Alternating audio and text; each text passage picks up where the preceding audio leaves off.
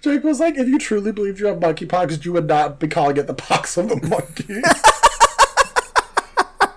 I was like, well, actually, I think I would. It's me. I would absolutely be calling it the pox of the monkey. If I'm having a bad time, I'm gonna try and make it fun. Right, like exactly. also, I've had a bunch of people be like, "Hey, put me in your circle." I was like, "We have never interacted. You just followed me." Like, I don't know what you think is gonna happen, but I'm not gonna be posting nudes on my main. It's literally just going to be me posting my like screenshots of my writing, and be like, "Hey, read this and tell me what y'all Right, think." Don't know what y'all think is gonna happen, but Right, yeah. Um, congrats on making it to the circle, by the way. Yeah, it's very strange, and I like. I was like, this is just an alt. like it's an alt man. I don't right, understand. right. Yeah, it's just like it, uh, Twitter's just trying to be Instagram with like close friends, and I'm like, well, okay, that that's fine, I guess. Like some of my like mutuals who were like, look, look at my poll. I was like, I've literally seen it before, except you you put a like content warning screen over it. Like, y'all, it's like it's okay. it's fine. Like I'm happy to like release your inhibitions, Natasha Bedford or whatever her name is. like feel the rain on your skin, baby. But Like I said, this is why the CDC is like, you know what? the CDC said I'm a little homophobic. CDC said now that Pride Month is really over, or no, actually, when did when did monkeypox get? It was during Pride Month. Yeah, they were just like, you know what? Y'all know too much pri- sex. This is how we celebrate Pride Month here at the CDC. They said y'all won't think of the, the children. Y'all gonna think of these monkeys. That's what they said. But also, like, every time there is some kind of like disease that targets gays, and I'm specifically thinking of like HIV and now monkeypox. Why is it always related to a damn monkey? Because remember the like whole theory of HIV was that like some white guy in Africa fucked like a monkey, like a gorilla, and Oh. and I was like, that's I'm pretty sure that's not what happened. I don't know for sure, but I'm ninety percent sure that was just like the whole like heart of darkness, scary land kind of Right. bullshit Right. that was fed to me in health class. Love that. And now it's the same thing. It's like a gay fucked a monkey and got monkeypox. Well, I don't. I, I don't, know if that's think exactly how- what happened. I but- don't think that's how it happened either with either of them. But I mean, you do make a good point. Right, like the connection is there. There is a conspiracy to make out gay men to be furries, but specifically like monkey furries. What are those? oh, called? see, I was gonna go the other way and say Big Monkey is out to get us. monkey. I just picture this like huge, like uh, oh, okay. What are those? Um, what are those monkeys that really like the hot springs? oh, um, But like, I just picture macaques. Yeah, like in like a little business suit. Yeah, with with like a cigar on Wall Street. That's Big Monkey. that's, Big, Monkey. Oh Big Oh my God, Planet of the Apes, full circle. Yeah, Big Monkey was just like, we'll start with the gays first, and then once we get them. Oh God. Well, welcome everybody to another episode of Nonsense and Noise, a podcast about the queer person of color pop culture media experience. I'm your host Nathan Kato, and we are rejoined by friend of the pod, a medieval literature expert extraordinaire, Josh Mangle. Hi. Woohoo! Welcome back, friend. How have you been? I know we've been just like shit talking for like the past thirty minutes, but how are you?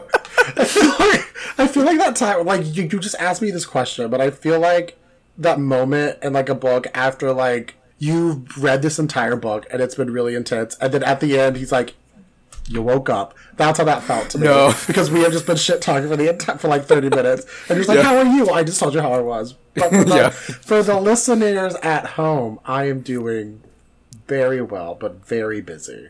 Yeah, I I know you've been quite busy with just like talking to people. I, I uh, Josh actually talked to one of my childhood friends about their potential future career options, which is very exciting and, and has done a lot of networking over the week. So, Yeah. any, any anything that you want to like talk about or anything or more, I guess, since we just rehashed that. I'm sorry. I'm just like, and then it was all a dream again. that was all a dream.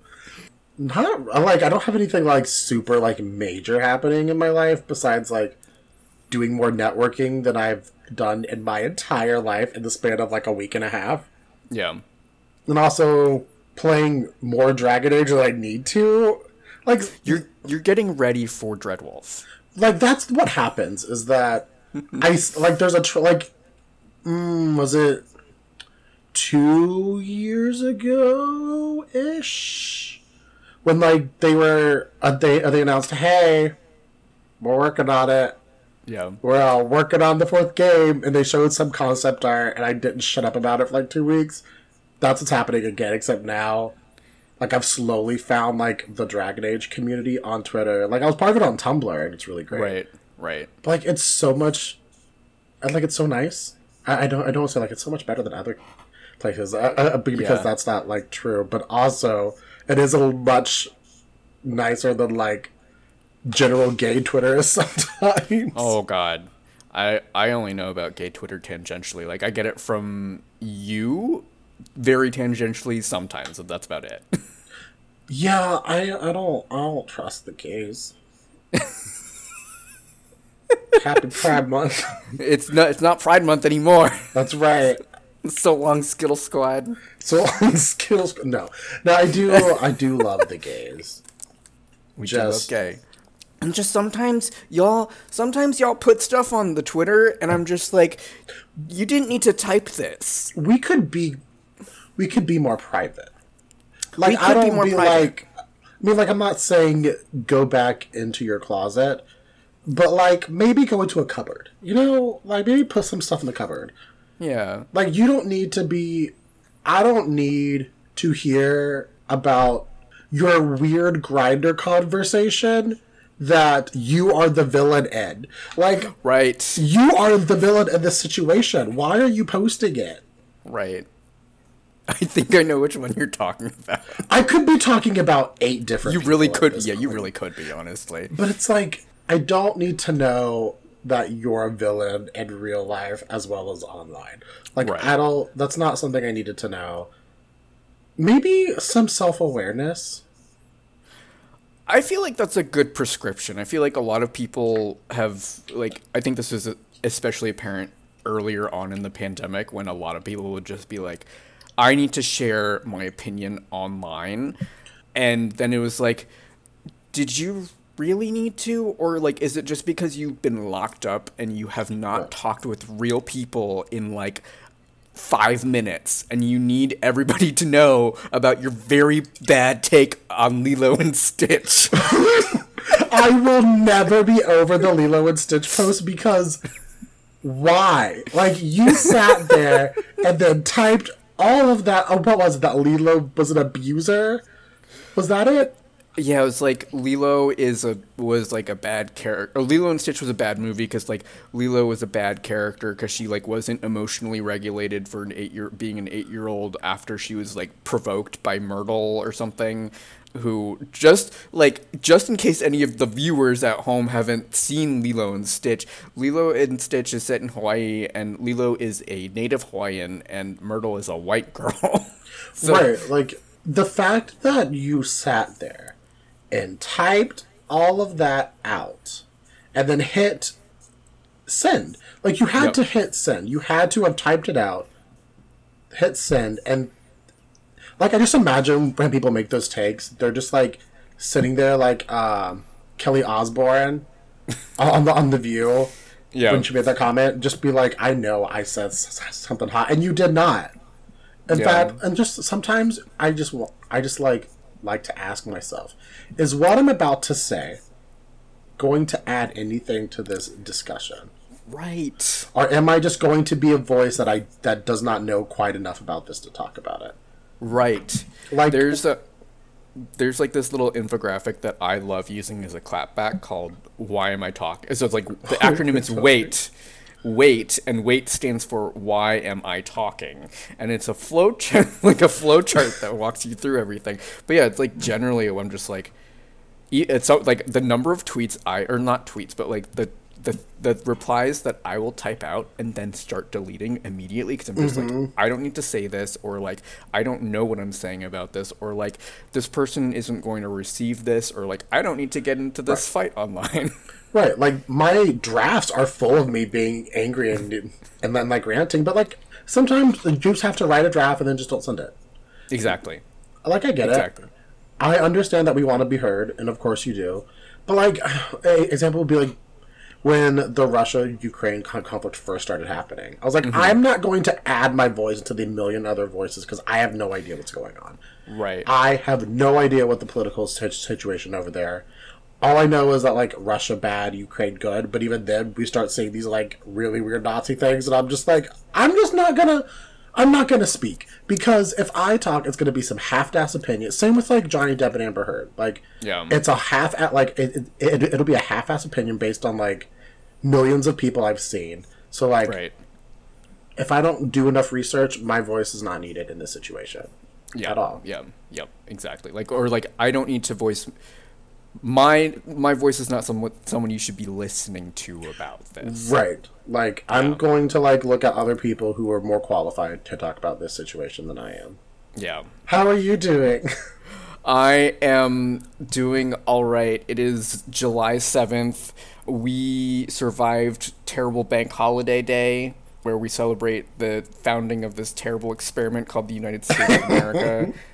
I got crunk and went to my friend's place and was like, I showed up with my social battery completely depleted and was just like non-social all night. It was terrible, but I, I ended up having a good time. Some of my friends, like friends, friends who I saw last year, apparently like asked if I was coming th- again this year, so that made me feel really good. It was really cute. But otherwise, today I did I, I did what my personal trainer calls a century set, where like you do 100 reps of like a certain lift. And so I did that for like three back exercises, two tricep exercises, and one bicep exercise. And so, like this morning, I was absolutely wiped.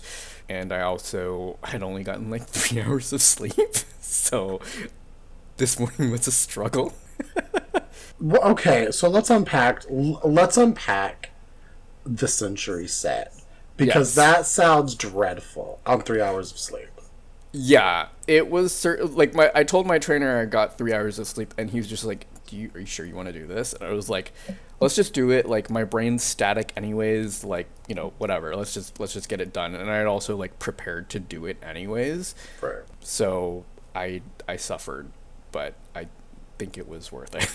I also hope you can edit out ambient noise because I just realized that while Craig doesn't pick up Artemis's purring, Audacity will absolutely pick up this cat non-stop yeah, purring. I, I can definitely edit that out. That is no problem. Or it'll be some nice ASMR for your listeners. Right, exactly.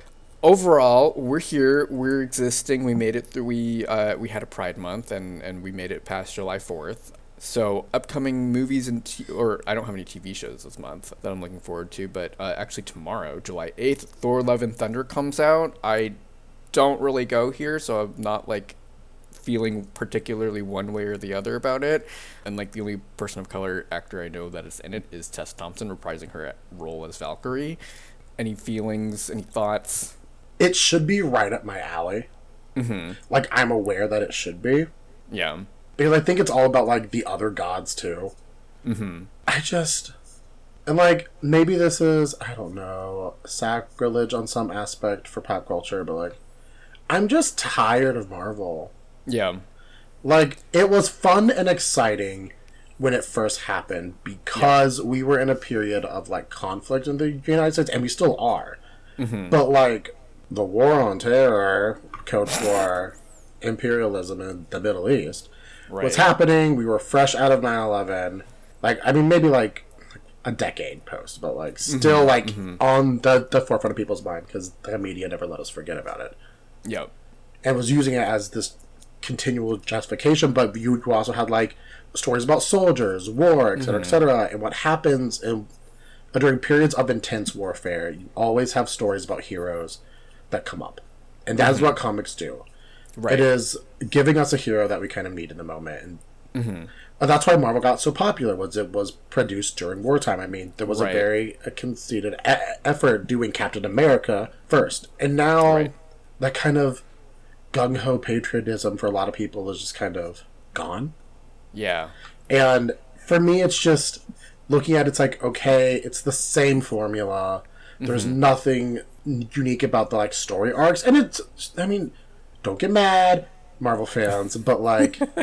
adventure is not the realm of creativity. I am not, in, in the words of Jenny Nicholson, I'm not saying it can't be, but it has Right. its tropes. Co- comic book heroes have its tropes. It always has. There is nothing wrong about that. And sometimes it, uh, people do it in really uh, unique and innovative ways. But the formula is white man does something, white man gets sad and falls, white man victorious.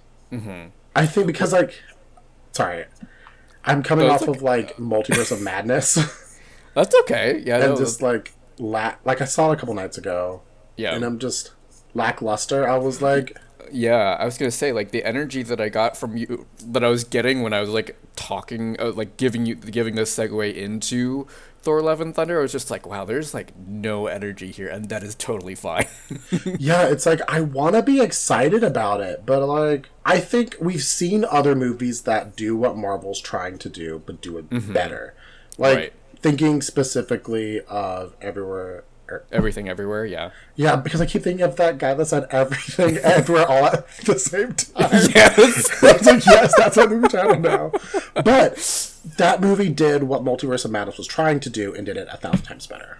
With a smaller budget. With a smaller budget. Like, Yeah. there is no reason for also, and you can use this as a segue if you want, because I'm good at this, but like, we don't talk enough about Doctor Strange and the Orientalism that is inherently a part Right. of Doctor Strange.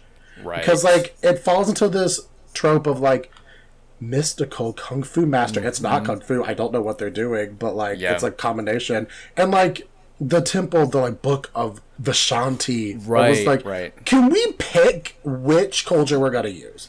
right. Like you are smashing together all of them, and at the end, the most powerful one is the white guy. Yeah. Right. It's like that's boring. like at least with Wanda, you uh, they were sticking or trying to in WandaVision, like sticking with like more European styles of magic, which made sense for her character because then it was whole Right. like witchcraft versus sorcery, and I'm just like, right.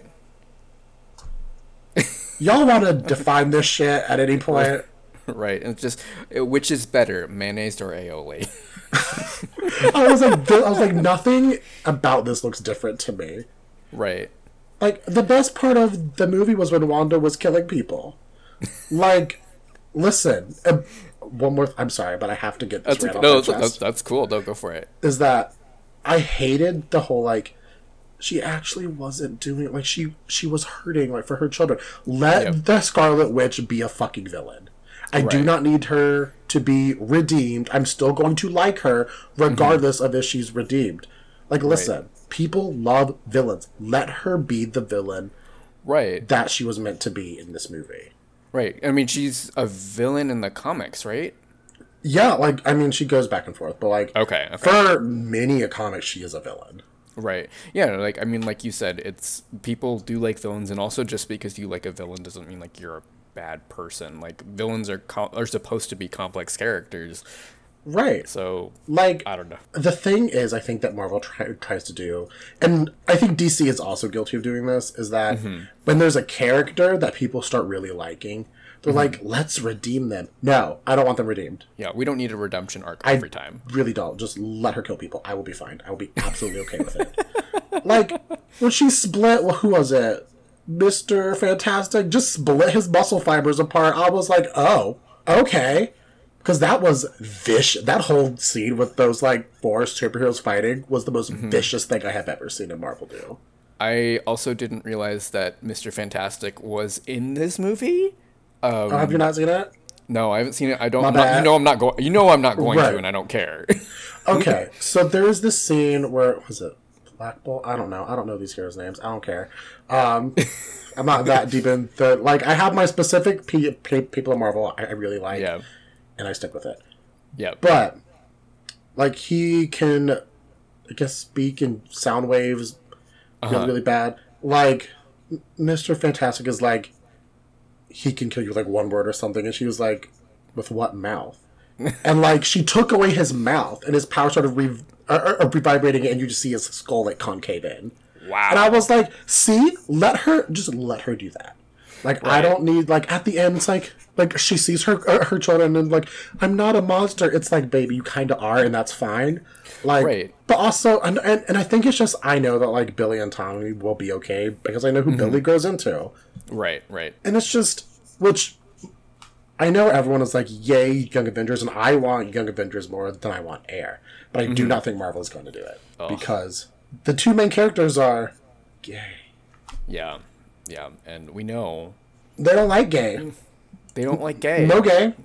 Not unless it's Pride Month. I mean, last thing I wanted to say about that is Yeah. just like, I don't know, the, the the whole thing of like, oh, I'm not a monster. It's like that is a tragedy. That is a tragedy story, and tragedies are important Mm-hmm. stories to tell. Like you need to be able to see like, okay, these these choices that this character made, like they really they define the character, and and they ended up having a terrible outcome, and that's okay. Like that Right. story is still worth telling. So, but anyways, I'm gonna go back and grab that thread of kung fu that you left like, Yes. a couple minutes ago to transition into the next thing that's coming up that I know I don't have anything positive to say about. Like I just kind of grabbed at this because I wanted to dunk on it a little bit.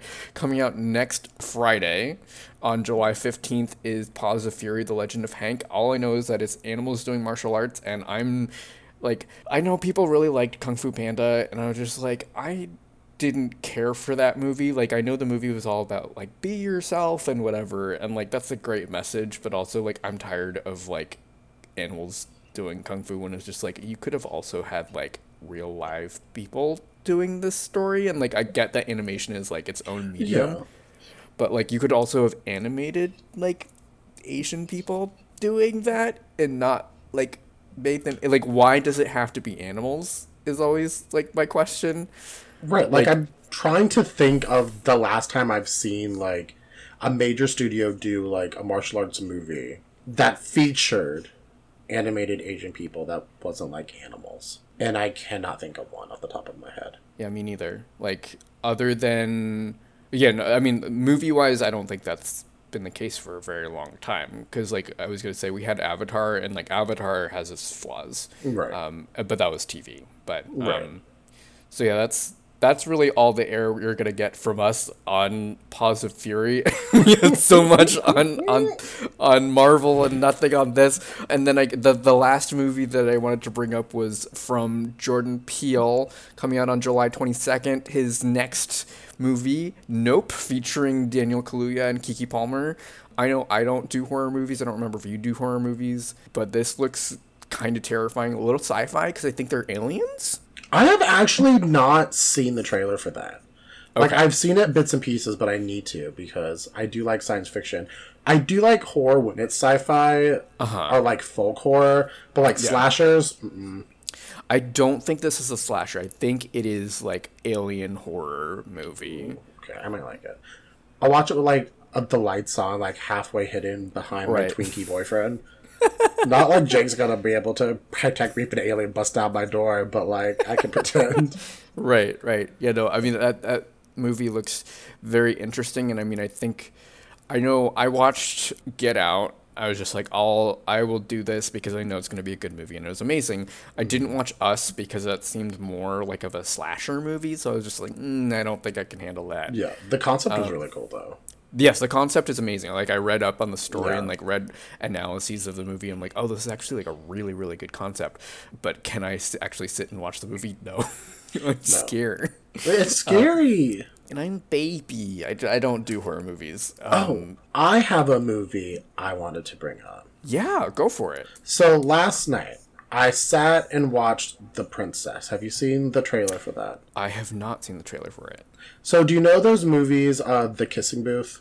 I don't think so. Well, it stars the actress, that white girl, a brown curly hair, fairly good actress. Okay. Um, story. White girl with brown curly hair does not narrow it down. the story is like fantasy world, like medieval fantasy. okay. Um, princess stuck in a tower and fights her way down. Okay. Like the princess saves herself in this one. oh, okay. So outwardly sounds good. Like gonna get married off to this comically masculine villain. Like he's supposed to be like a comically stereotype, mm-hmm. and literally it's just her killing men throughout the entire movie. now outwardly it's like yeah, this is good. Like crappy CGI, fun Right. fight scenes. Like it's not trying to be anything other than entertaining. And then like you meet her like best friend who taught her how to be a true warrior. Who who said that she had the heart of a true. You know where this is going, right? Uh oh. Well, her best friend's name is Linh. And she's Asian. Yeah. Who was taught by her uncle, who are in this land. Now, there are other Asian people in like Yeah. the background wearing mm-hmm. like standard European style like medieval clothes. Okay. But yet these two are in like specifically East Asian garb. Hmm. And like I was trying to like pinpoint where exactly the outfits are from Yeah. because like I don't think they're matching up with like the fighting style that they're doing. Like Okay. it's supposed I think it's supposed to be China. My go to is like I know the actress is Vietnamese, I believe. yes. Yep. But I'm assuming because normally when and this is coming from someone who writes a lot about medieval fantasy mm-hmm. is whenever an author tries to like bring in Asia, Yep. they will go to China. It's either China or J- Japan, or sometimes or they'll do like they'll use like buzzwords like mm-hmm. Jade Empire or the land of Jade that has ninjas. I'm like, okay, we are going two different cultures, Very different. Yes. and we need to pick one. Yep. But that's kind of where it was leaning. And when I saw that, I was like, this is gross. But like, I Googled, it's like, no one is talking about. it. I was like, am I, like, am I overreacting? But this just seems very mystical kung fu master saves, or not, doesn't save the day, but teaches the white girl how to save the day. Right. Yeah. No. I think you're on you're on base there. It is very that's weird, and I I feel like I haven't I haven't seen buzz on that either in hmm. my circles on Twitter, and I feel like I'm a little bit more plugged into Asian American Twitter than I am in on, into gay Twitter, and so I haven't I haven't seen that any buzz on that. So maybe I will stir the pot and make a delicious soup. like like I mean, the thing is, is that like Linh isn't like has like one line and then disappears. Like she's fighting beside the princess who's not named, I think, but which I think that's on purpose. But Okay. throughout the entire movie, and she has some really badass fight scenes. Like Linh has this bow that she uses, and then she like mm-hmm. takes it apart and it has oh. swords, and then like re- reattaches it. Oh, that's it's cool. The fight scenes are cool. I like Yeah. like I will admit it, but like yeah. watching, I was like, would I like this if they had like the mystical black person Right. teaching her how to do this? Because I mm-hmm. don't think I would. I think I'd be like, this is weird and gross. Right. So the interesting thing is, this is actually directed by, I think, a Vietnamese person. That's what I also was thinking. So like maybe I am just like overthinking it. I don't think you're overthinking it. Like, I do think it's a little weird because I mean, it's not like Asian folks are free of like doing weird shit like this because Right. like people do. But I mean, he could have been like the princess should be Asian, and that would I feel like solve the issue. Yeah. Or like it could basically just be like the princess should be non-white, and then I feel like it would probably be better. Right. Like I appreciate that the like fantasy world around them like was very was very diverse. I mean mm-hmm. it had like your standard like box top feminism message of like only a male can rule, not except for this girl who kicks ass and has a sword. And it's like, okay, alrighty, we understand Yeah, yeah, and like but also there's like some weird like plot holes i'm just like i don't fully know if Yeah. this is w- weird yeah. like because it's not like there are a million other ways to do that kind of trope without falling Absolutely. into like the mystical other Mystical Asian, coming yeah. in. Like, mm-hmm. if you wanted to do European fantasy, could have had her be a shield maiden. Yeah. It would. It would not because like I understand what he was trying to do, mm-hmm. and I get, but it was it was like the. It's like the Mr. Miyagi effect. It was like openly like a little racist, and you're just thinking Right. about like because it's framed as she's from a different culture, but it's never explicitly Right. stated. Right. And I was like, so how did you get here? Why are you allowed to train with the sword and she's not? Right. What is your position in this court? Like, Right. there are a million things that I need that I need to know to buy this. Right.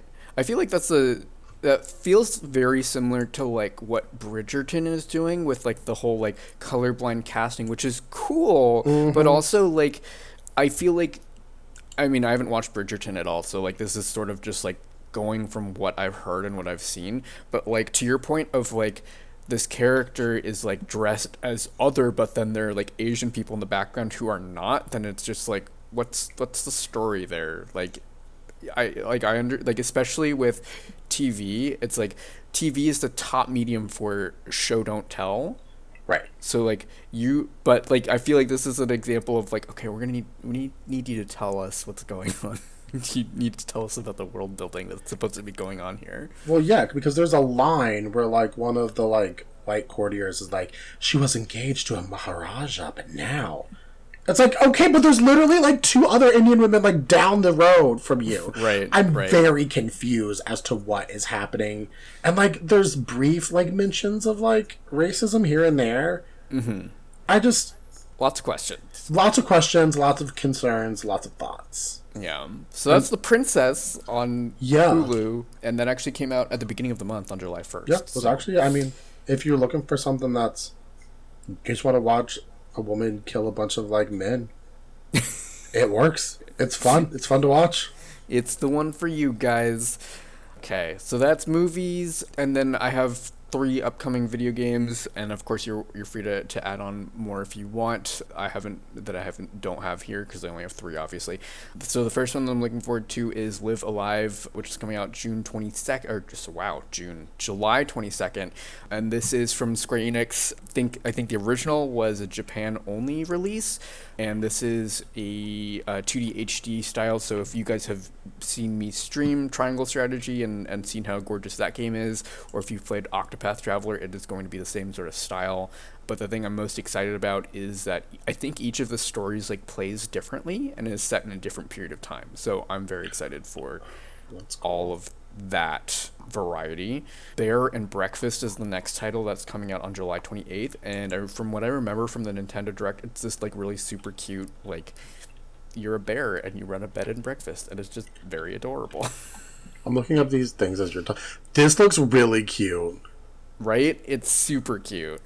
I would love to run a bread and breakfast as a bear.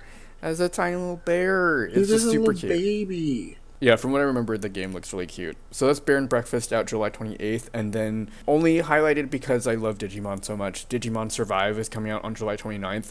I swear one day I will have an episode. We will, we will get into the, the series on Digimon and all of my thoughts on it because I have way too much to talk about. So I'm not going to let myself talk about Digimon on this episode at all. Any any video games that are are coming up that you have your eyes on, Josh, other than Dreadwolf? Because I and I don't remember when Dreadwolf is supposed to drop. That's not list. It's not listed yet. They said sometime next year. Okay. No, most of the games I'm like highly looking forward to are all 2023. Oh, except for uh, God of War. Dad of Boy. Dad of Boy got a release date for November. Okay.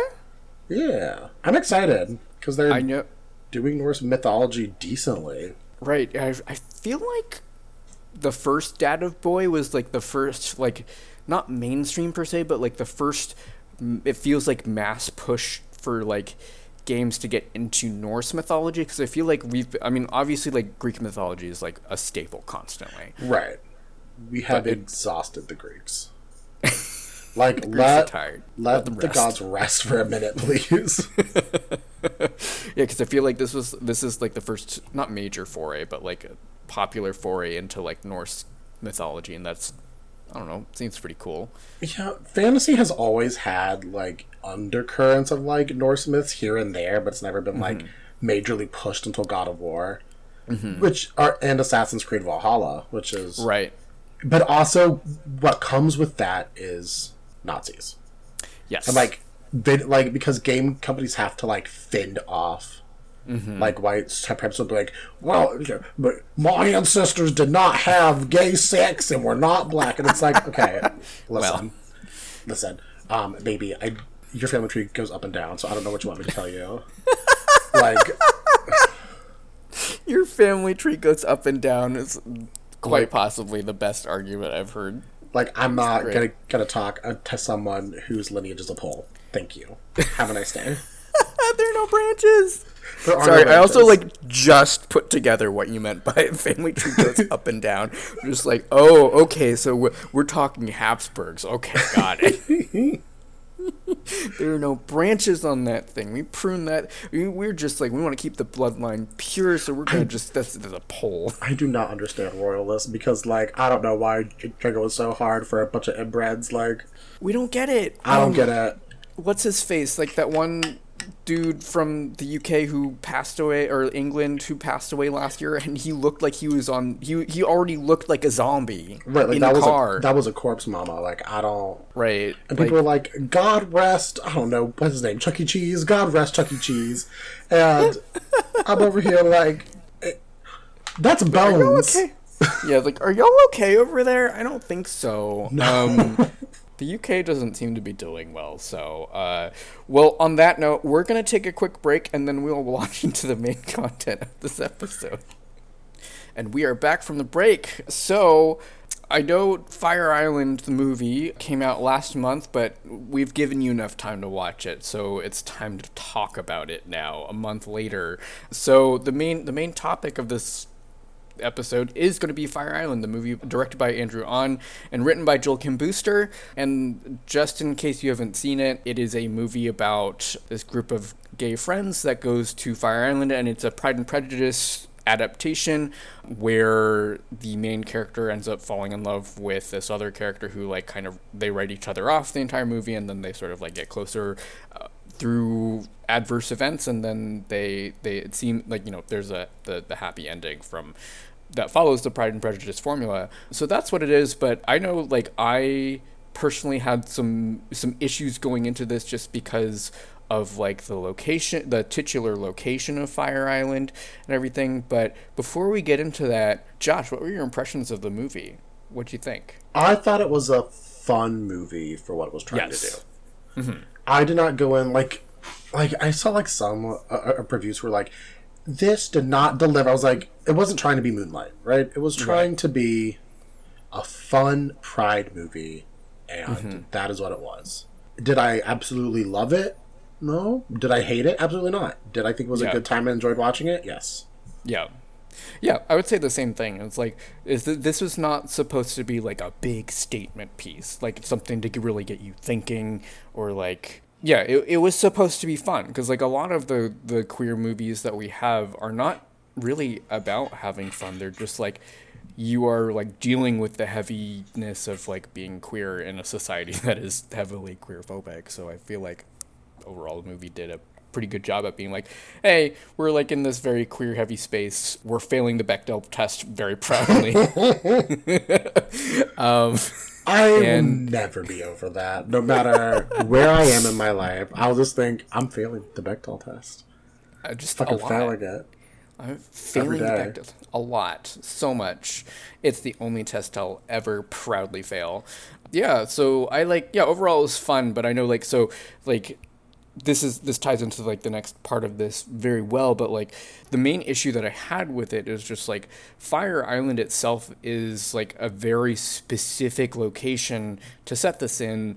And i mean like it is a very heavily queer on uh, like queer and like specifically the pines is a heavily gay enclave on Fire Island, which is great and all, but also like the racial dynamics of Fire Island itself, like the stereotype, which I think is very heavily emphasized in the movie, is that like the people that go to the Pines are like tend to be not necessarily wealthier, but like they tend to be heavily like very white. Like if you think about like all the rich white dudes that you saw in the movie and even Dex, like those are the types of guys who go to Fire Island. And so I was just like, okay, so are we going to get like any amount of like you know, Joel Kim Booster and Bowen Yang are both Asian guys. Like, are we going to get any of that storytelling in there? Or is it just going to be like, oh, we were gay and on Fire Island and we also, like, happened to be Asian? And it, like, thankfully was, like,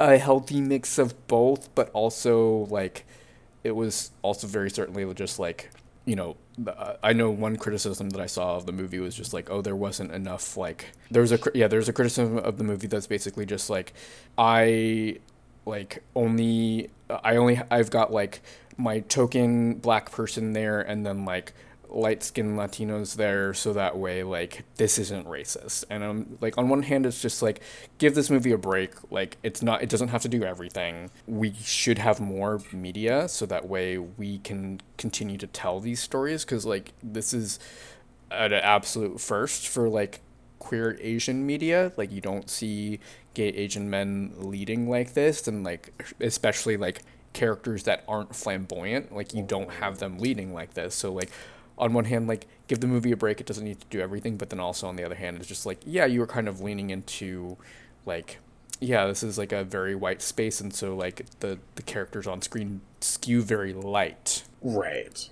but also, I think anytime there is queer movie that mm-hmm. focuses on queer people of color or black queer people. Yep. What happens is that that movie is expected to tackle every single thing. Exactly. And that same energy is never given to like eating out. No one said. No one I'm like those little movies. Not eating out. Listen, I, I remember high school me flipping through a Logo. Those little movies came on. Oh man! About when they had them on Netflix, like I understood. Or like that one yeah. about Mormons, Latter Days. I remember that one. But yeah, they're not expected to do that, which is right. not fair. Absolutely, absolutely.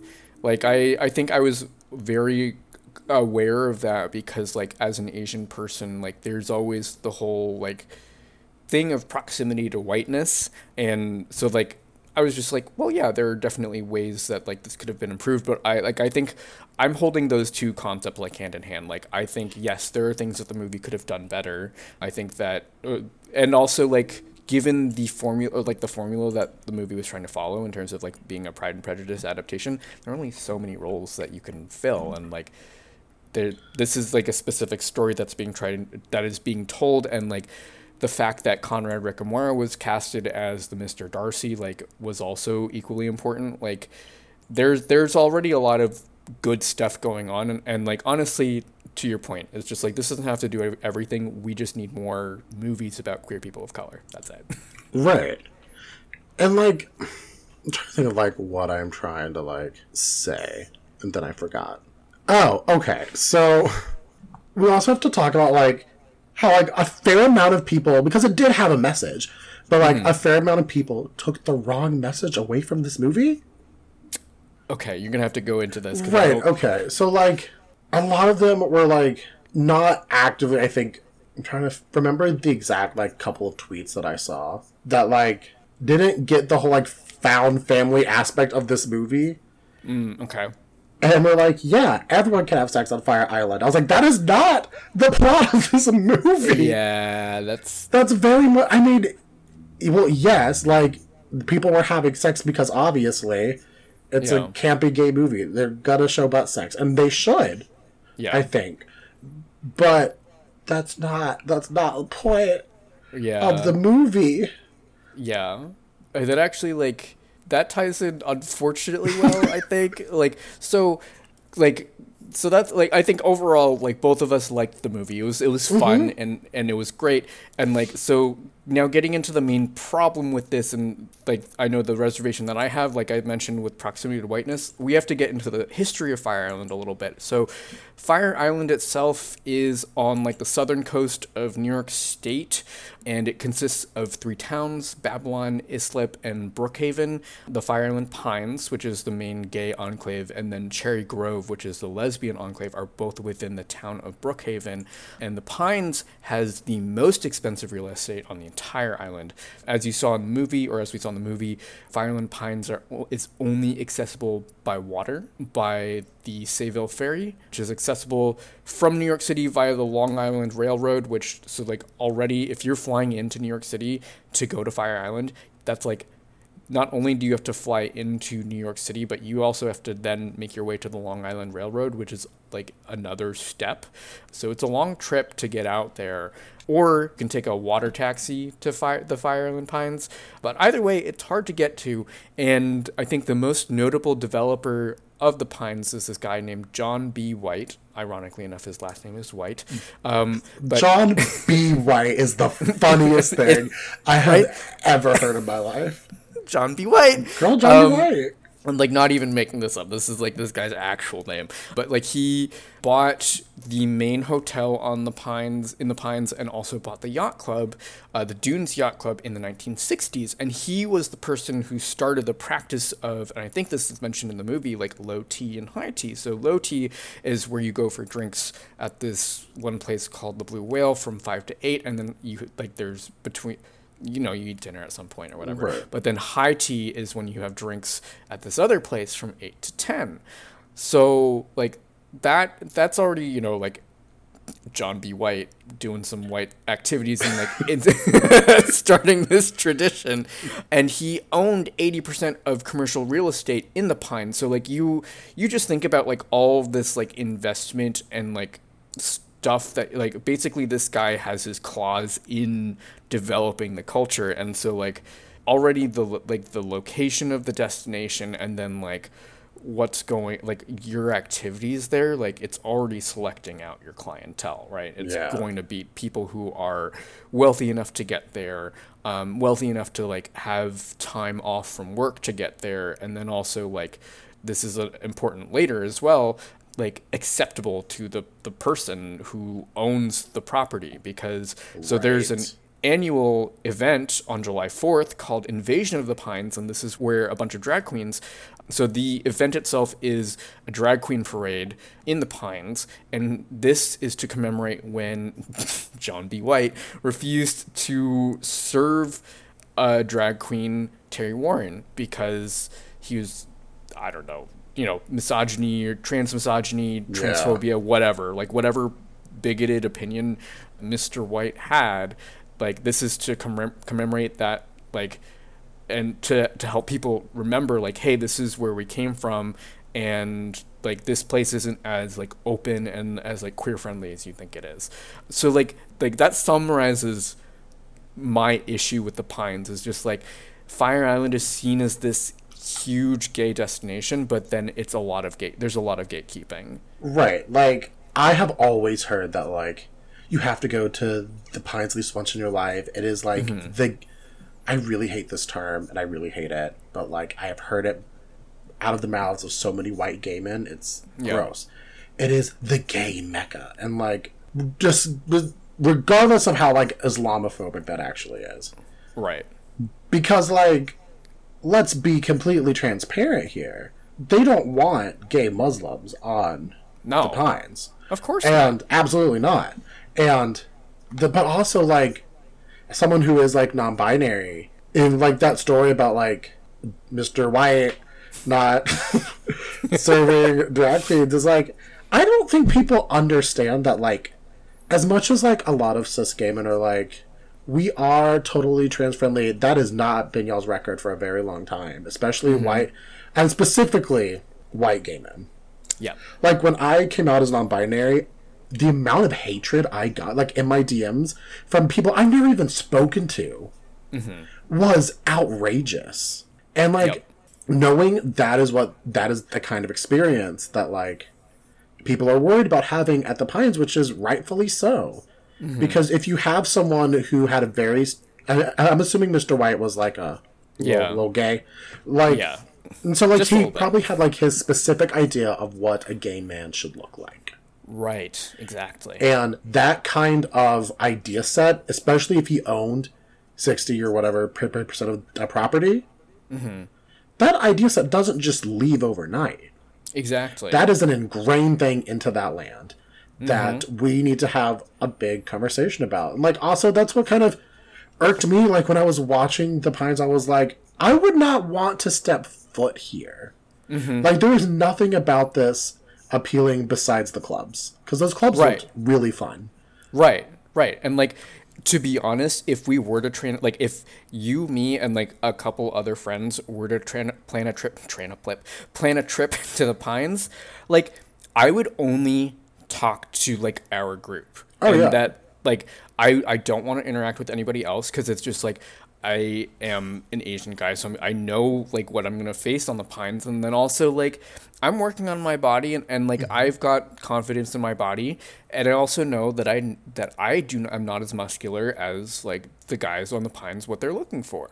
So I like uh, like to to your point, like there's the culture of like or the the ideal is so thoroughly baked into like the culture of the pines that like if you go there and you're not you don't conform to that so like you know the howie character of the movie like you need to make sure that you either like don't go or you like go with like such an insular community that you know you're gonna like be protected from that and you're able to like buffer yourself from that Right. And like, also, this may sound a little petty, okay but the amount of like, air quotes, hot, like, so Mm-hmm. like, standard culture hot, white gays, Right. who are like, I identify with Howie so much. Why? yeah why Because like, I, you have, what, 60,000 followers? You get mountains and mountains of, what are those little people called? Pygmies? yeah Like, you are not Howie. And I don't know how to tell you this, but that's okay. Yeah Like, what is it with like these ultra hot, ultra ripped white gay men who like are like, I identify blah blah blah. No, you don't. No, you don't, and that's okay. You can Yeah. identify with the white hot ripped man. That's okay. No one is going to yell at you for it.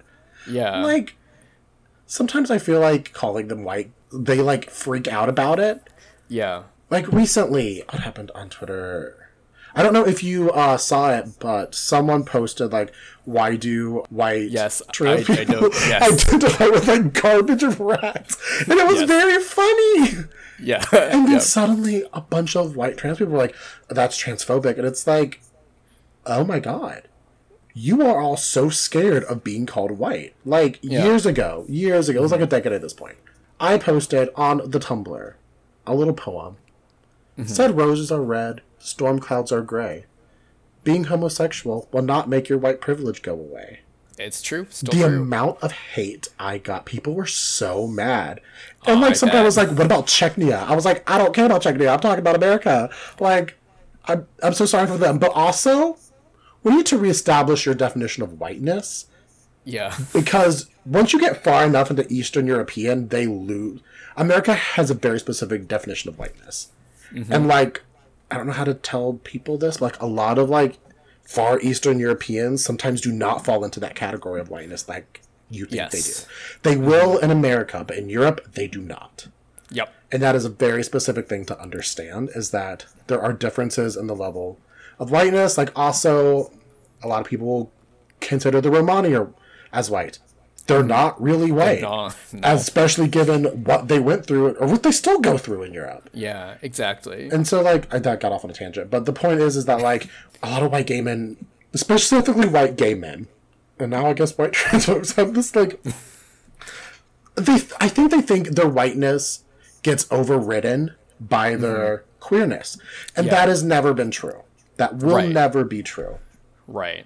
Yeah, absolutely. Like on one hand, I guess it's cool that they're able to relate to Howie, but also like you said, there's actually their connection to Howie is like maybe just like, oh, I want something romantic. Like that's cool. You can just say that. You can't like I don't think it's fair for them to say like I am Howie cuz like I I personally related to Howie much more, and that is just like the movie. The line from the movie that like almost made me start crying was when Howie and Noah are in the bathroom, and Howie's just like, "You have to understand that like you have built up all this armor for yourself, but I experience the world differently because we may look the same, but there are also so many things that are different about us."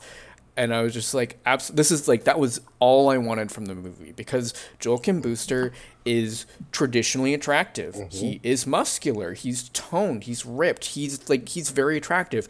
Bowen Yang is also attractive, and I think and like you know it maybe a little bit more boyish looks, uh, but yeah. he's not like he's not ripped, and like it was cool to see like his character like go shirtless a couple times in the movie, but for the most part, he was fairly covered up, and I like felt like very similarly, and so like I just.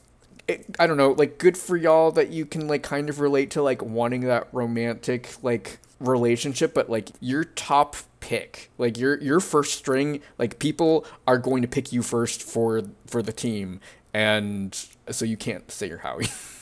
I'm revoking your ability to say that you're Howie. Right. It's like, and what irritates me is that like, sometimes I feel gaslighted about having these conversations because like, mm-hmm. I, I, I feel like oh my god, am I being too incelly?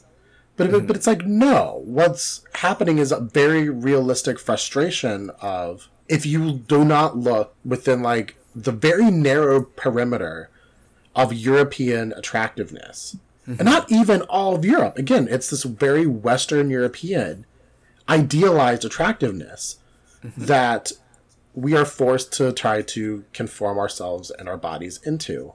And, and you just kind of gaslight yourself into thinking, well, am I just complaining for no reason? Right. And that's the one thing I really liked about this movie and that one scene because I felt like it was Howie breaking out of that like self gaslighting that mm-hmm. happens a lot of times for people who don't look like Zane Phillips, mm-hmm. who is very hot. Like when I yes. saw that character, I was like, "This is I am objectively salivating." Yes, and then he same. became, and this character became a rapist. I was like, "Ooh, that just yeah. everything just clenched back up." But then I kept seeing games where like, "Well, I mean, I can fix him." I was like, "I want." No, you can't. To commit a hate. You will make him worse. Like. also, side tangent. Yeah. So I have my trash TV shows that I love. Yes. Right, and I was finishing up watching Legacies. It's like the second Vampire Diaries spinoff. We don't need to talk about it. Okay. And at the end, they introduced a male love interest for their werewolf jock guy. Okay. Who's a demigod. I was like, why does this me? guy look familiar? Zane Phillips. Oh, okay. I was like, I was like, I recognize those chest muscles, but like, I'm trying to picture out where. I recognize I like, those tits. Like, like I recognize those titties, but like, where? That's like, and, he, and he played the, the role well. And I was like, yeah. oh, you were the creeper from Fire Island. I was like, oh, I'm so sorry because that's all I'm going to know you from from now on is the creeper from really Fire Island. Funny. That is very funny. Also, I love that that is now your reference point for him because like I like I, I know so like I know Joe Kim I know Joel Kim or I don't know him personally but like I know of Joel Kim Booster because like I was listening to his podcast and like I've heard his name thrown around a couple times. Like I've seen him on the Sunnyside. Like I know he's a comedian. Same thing with Bowen Yang. Like I know he's on SNL and like I've heard of his name before. And like I know he's on Nora from Queens. He's gonna be an upcoming movie by Billy Eichner Bros I've heard his name tossed around, and then like Matt Rogers hosts a podcast with Bowen Yang called Los, Las Culturistas, mm. um, and like has done other stuff. But literally everybody else on the cast, other I mean, and then of course Margaret Cho, like I, I know her. Um, I love Margaret Cho. But literally all the other names, I'm just like I don't really know who you are, and I mean I I do think that Joel Kim Booster like you know wanted to work with his friends, and so you know why not it's like a, it's a small indie queer movie like do it have fun uh, make your project and have fun oh and then of course i'd heard of conrad, conrad ricamora from how to get away with murder so like i think it's very funny that this is your your this is going to be your reference point for Zane Phillips. Just like you have a nice chest, baby. Like that's your that's your like go to we just need to uh, cont- briefly continuing the, the tangent like i we just need to talk about and i mean this ties back to beauty standards right. always gays need to stop tripping over themselves for a pale bearded man. Right. Like, why don't we add something else? Like, something else Add to some, the mix. yeah, just Like- some flavor. Y'all could put a beard on any white man, on a corpse, on a corpse. and y'all would be like, I'm a necromantic. Yeah, exactly. And it's like, like recently, someone photoshopped AOC with lighter skin, blue eyes, and blonde hair. And they're like, she's hot now. And I was like, y'all can literally put blonde hair on anything. You would fuck it. It's really gross. Yeah. Like AOC, sweetie, I am so fucking sorry that an ugly ass bitch like that would do that to you. like it's like I understand he was supposed to be the hot love interest, the, like the pseudo love interest, like the fake out, Right. Because it's Pride and Prejudice, and this did follow very nicely Pretty- with like a yeah, yeah. with like a Jane Austen novel. I think you know what I'm not gonna lose my English cred by finishing that sentence. you know what? I will. Okay. English like English PhD hat on time. Can we get someone else now? Like I am so fucking tired of like Jane Austen inspired shit. Listen to me. She's great. I will admit Yeah. that Yeah. mostly. But there are many other things that you could do that is not this. And That's true. Where's my Wuthering Heights adaptation? Yeah, like give me Wuthering Heights. Give me Goblin Market. Give me, Give me Jane Eyre. I want the mad woman in the attic. Oh god. Okay, real quick tangent because did you ever see like the prequel movie they made of Jane Eyre? No. Oh my god. So the guy, what's what's his name? Rochester? No. I think it is. Is it is it Rochester? I think. Yeah, I think so. goes to Jamaica, and that's where his first wife comes from. It is very like, and when they're like having sex, he's but she's light skinned like she's like biracial, like half colonizer, like me, Jeez. but like Sorry, but I like, just had, of course, the, the biracial song going okay. there. I'm sorry. no, fine. But like when they're having intercourse, because this is a family friendly podcast. right. um he he's screaming kill me and i'm just like me? i will like if you want me to like like i'll do it but also like i don't believe in that time period and here is why because everything from the enlightenment up until like the victorians Yeah. like that big long like st- uh, a, a stretch of a couple uh, hundred years that's why we think that the middle ages were so backwards and dark and full and filled with a, a religious terror is because the enlightenment want, needed a dark history to come out of right. Right. and it's also like high key racist Yes. Because we have medicine thanks to the middle east who was going Right. through like a pretty impressive golden age at that time Right. Meanwhile, Like- all of Europe is just like, let's just bleed people. No, like also the whole thing of like they didn't bathe is actually false. They did bathe because like Christianity also was like you need to fucking bathe. right. Like the Middle Ages wasn't actually dirty and gross. It was, I mean, some places were nasty because like Right. plumbing it was not like a huge thing, Right. but. They no, they bathed. I mean, not as much as like Jews or Muslims did because Right. they're mandated, which was, I mean, of course, it's, that's not why they survived the plague. I think it is, but well, not fully. But like, there's a bunch of social reasons. But the big pressure is that like that's why we think that the Middle Ages were so dark and horrible because the Enlightenment was worse. yeah. But also, which leads me into my next point, right? Yeah. Is that I am sick of romantic movies following these weird pseudo Victorian standards of love. Mm-hmm. And not that, I mean, Fire Island does this in a sense because it's following Jane Eyre, or not Jane Eyre. Pride and. Prejudice. God, imagine if it Imagine. was Jane Eyre. That would have been much worse. Um, that would have been a very interesting movie. I think if they were going to remake Fire Island, and I think that they should, I think we should. Uh, no, give me a sequel. Give me a sequel, and I think it should follow Macbeth. And I think the three, Okay. and I think the three witches should be played by Bob, the drag queen. All three Okay. of them. All three of them. That would be very funny. all three. Just Okay. and the whole okay. So here's my pitch to who directed this movie again? Because I just forgot. Andrew Ahn. Okay, Andrew, Ahn here's my pitch for you, baby. Fire Island. It's a Halloween special. A Macbeth. We're, we're accepting witches. We're just gonna do it. Witches are played by Bob. When we need a new cast because they had their, uh, their happy ending, and I don't want to ruin it for Right. them. Right. But the main guy, Macbeth, goes on a killing spree. We're changing the mystery. It's now a murder mystery, loosely Okay. based on Macbeth. Lady Macbeth is still played by Margaret Cho. and actually, I changed my mind. I'm changing my mind. Last minute Okay. rewrite. We're gonna go Hamlet. And Ophelia is still played by Margaret Cho. Not the queen. Not, the queen, Ophelia, But Ophelia doesn't drown in this one. I don't know what happens to her, but I'm not killing off Margaret Cho. okay. Hamlet is played. I don't know. Who should play Hamlet? Nathan, Well- who should play Hamlet? Who would play her? Um. Who would play her? Um, let's see. And we- we're keeping this queer. Uh, and do we want to keep it person of color? We Yes. should. We Um, should.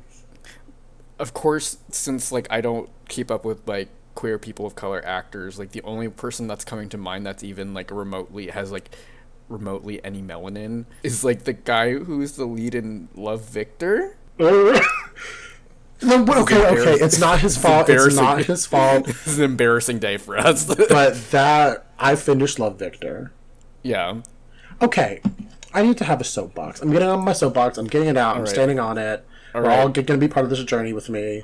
Yes. I need queer shows, especially that feature predominantly cast of color, right? Mm-hmm. To not make their leads fucking insufferable halfway through.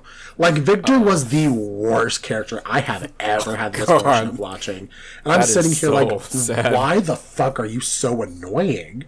Oh. Like the will he, won't he? Why are you going back with the weird abuser? Like why? Oh. Like I just like I understand the whole like first love will will be together forever. No, you will not. We need to normalize telling teenagers you are not going up. to end up with your fucking high school sweetheart and that is okay. Right. And you probably shouldn't. Like I see what happens to people who end up with their high school sweethearts. So sometimes it works out. It's not always. It's not guaranteed.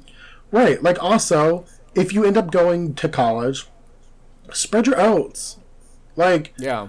fuck around. Learn about yourself. Literally because you will not be that same person that you are at 18 that you are at the end of college. You are completely different. Or even even at the end of first semester of freshman year. Right, you learn new things about yourself uh, when, when you're away from your mom and dad, or your guardian, or whoever is raising you.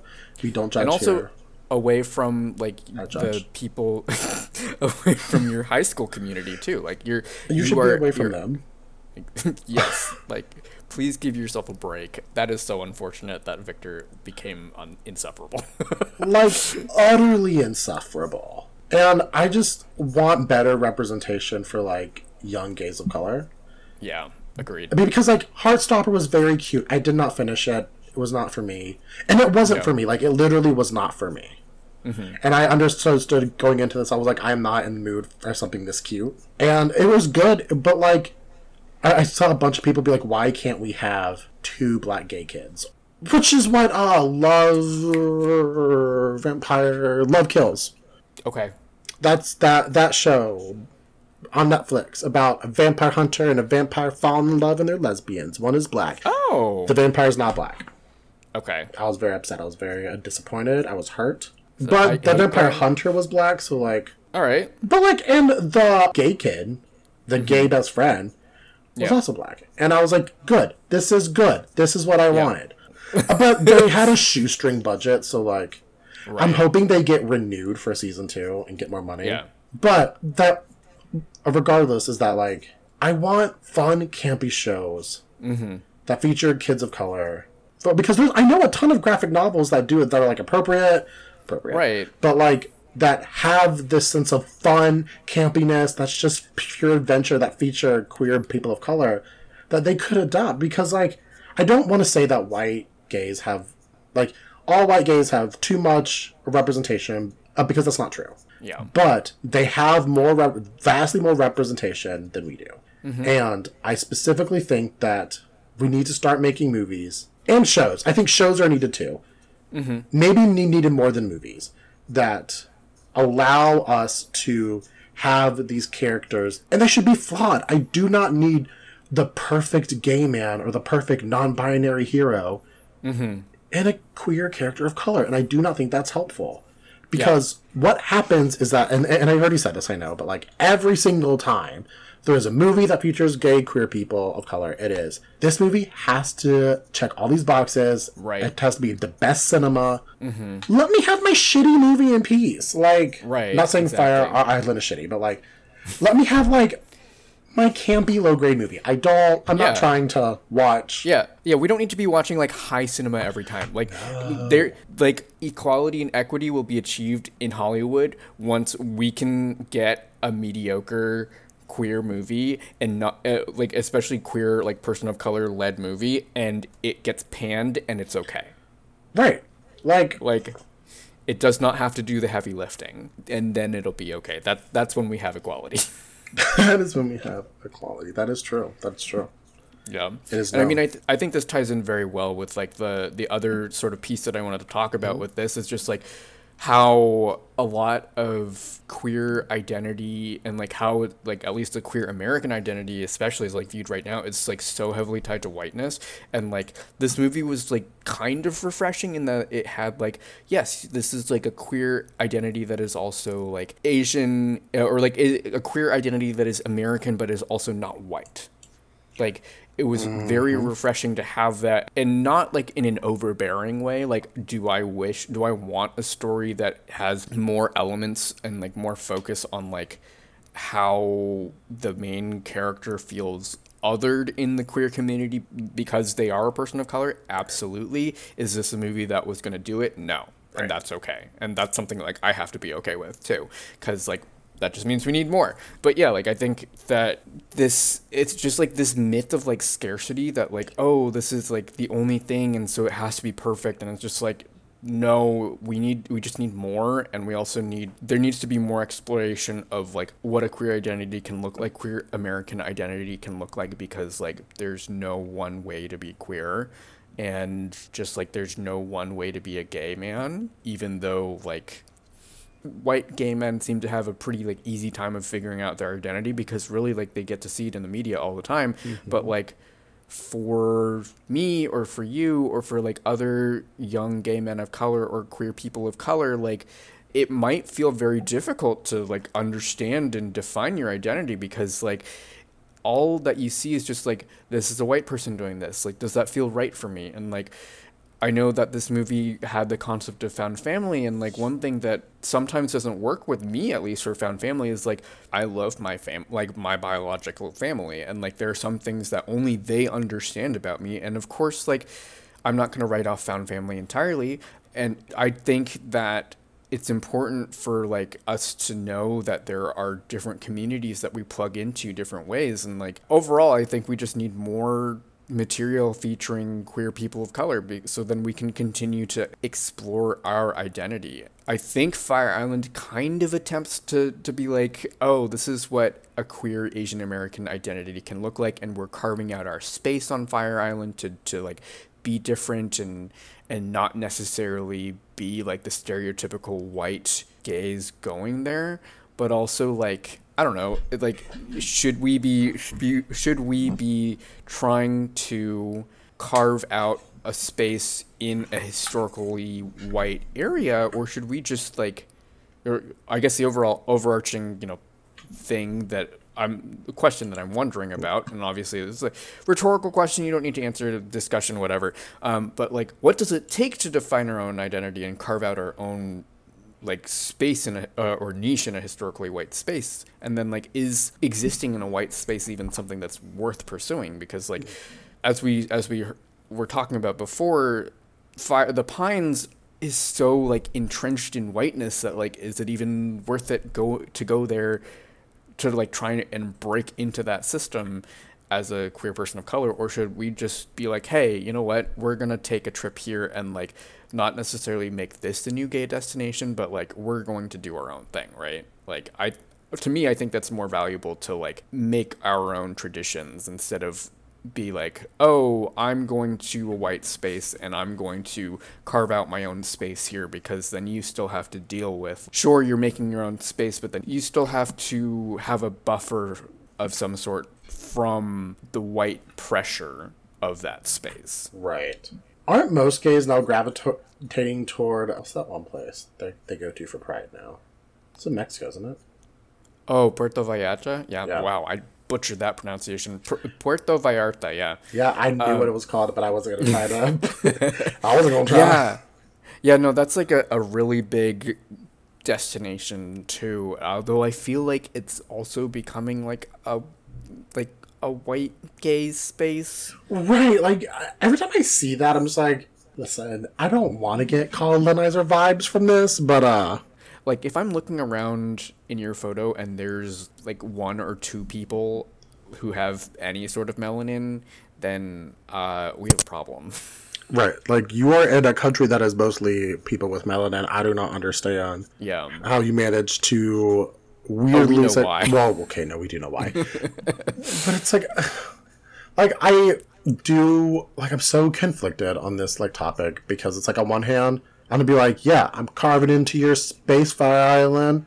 Look mm-hmm. at me and my friends. We don't look like you, but that's fine. But on the other hand, it's like, why do I want to put myself right through that kind of pain mm-hmm. For no reason?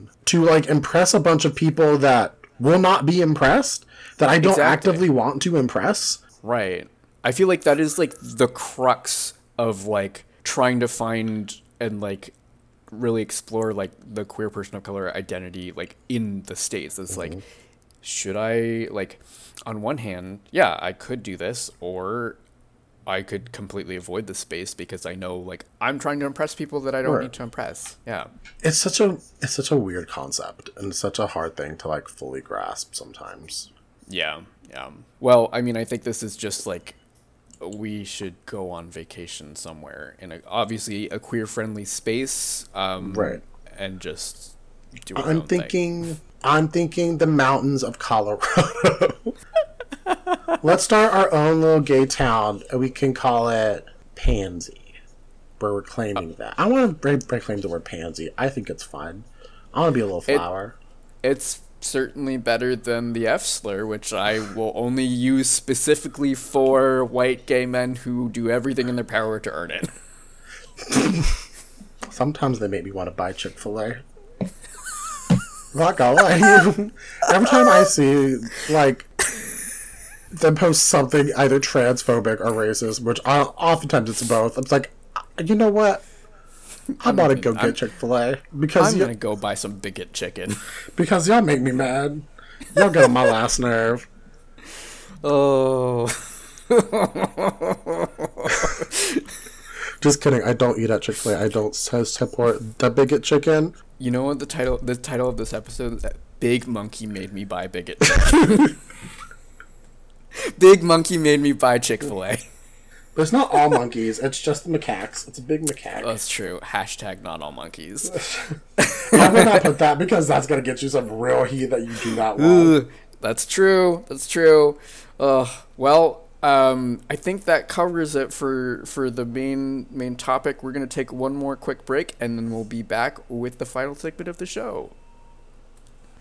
All right, and we are back from the break. So I don't I don't remember, Josh, if the last time you were on, I had this segment, but I I've added in a final segment called "What's Your Nonsense," which is where we talk about things that we are into that it seems like n- other people aren't into, or just stuff that you want to like gush about. So with that prompt, what's your nonsense? Or if you want, I can go first because I also have something.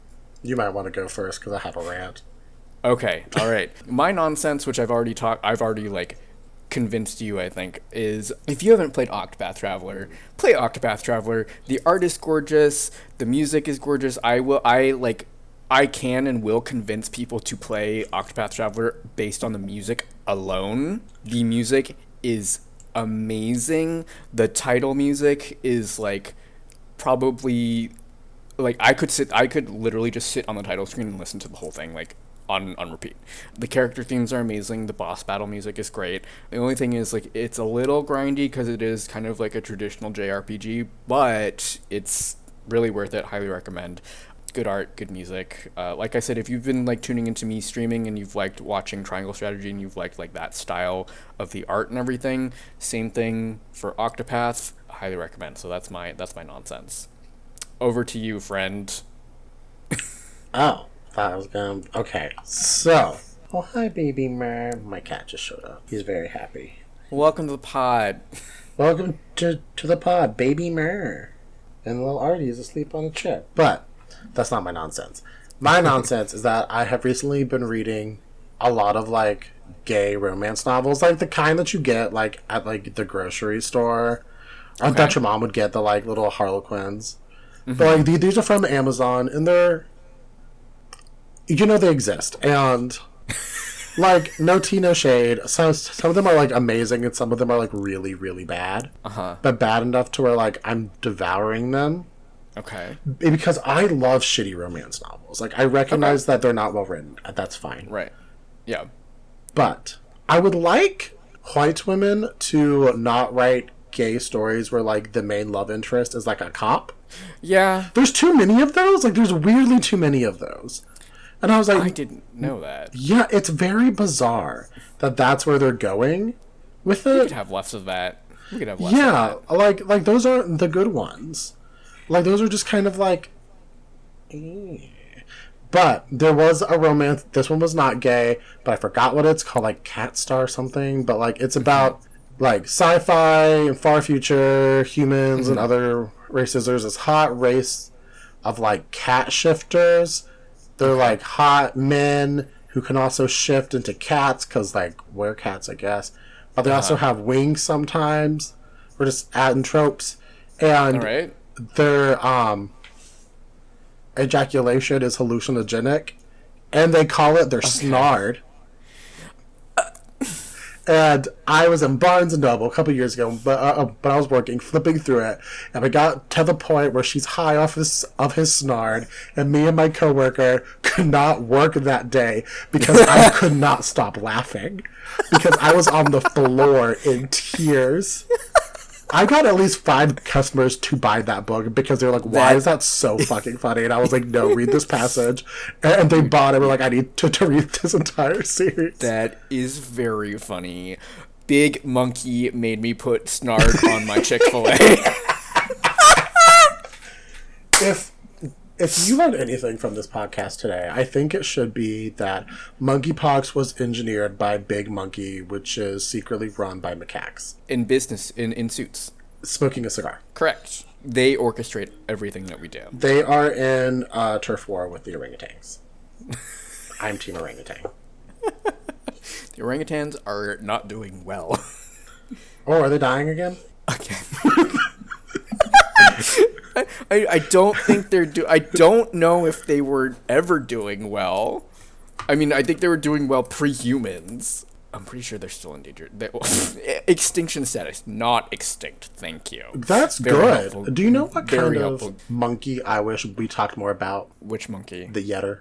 Excuse me. The Yeti! I think he's a monkey. I think that he's a giant ape that we haven't uh, discovered, and I, I, I prefer him as the Yetter. Because I think Yetter is the singular form of Yeti. oh, okay. I, was like, hold on. I've never heard of this type of monkey. I'm using the Norse spelling while I'm just dropping the ER and just putting the R at the end of the T. Oh, okay. Okay. Yeah, no, now I'm with you. Now, now I'm with you. Yeti is plural. The correct form is Yetter. All right. We yes. We Big Monkey has been hiding the Yetter from us. Another another strike against Big Monkey. so that brings us to the very end. Josh, is there anything that you would like to plug anywhere that you would like people to find you? No, don't find me. Simply do not. I mean, oh yeah, I have a Twitch theoretically. I go through periods of using it for like two weeks and then be like, I'm I get too busy. But like, follow me on Yeah. Twitch, knightlybun. Might post some more stuff.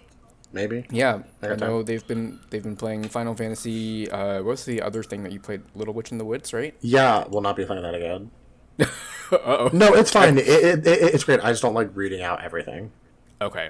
Yeah, so you can follow them on Twitch. You can also follow me on Twitch at Kato not Kato, that and on all other socials. Oh, sorry. Did you have anything else that you wanted to plug before I just like swoop in here and take off? Take. The, No. Oh, you can follow me on the tweeters. you want to give your, you Oh. your handle? It's at Steam, and then there's an underscore hunk. Yeah. I always love seeing Josh on my timeline. They are such a fun time. And I also really love just like anytime you do any of those, like, I don't want to call it like chainmail because it's not exactly that, but it is kind of that. But it's just like the, the retweet, like memes that you retweet or whatever where you get to engage. I do like those. Um, Thanks. yeah. So that's Josh. You can find me on so all socials at Kato Not Kato. That's K A H T O N O T K A Y T O.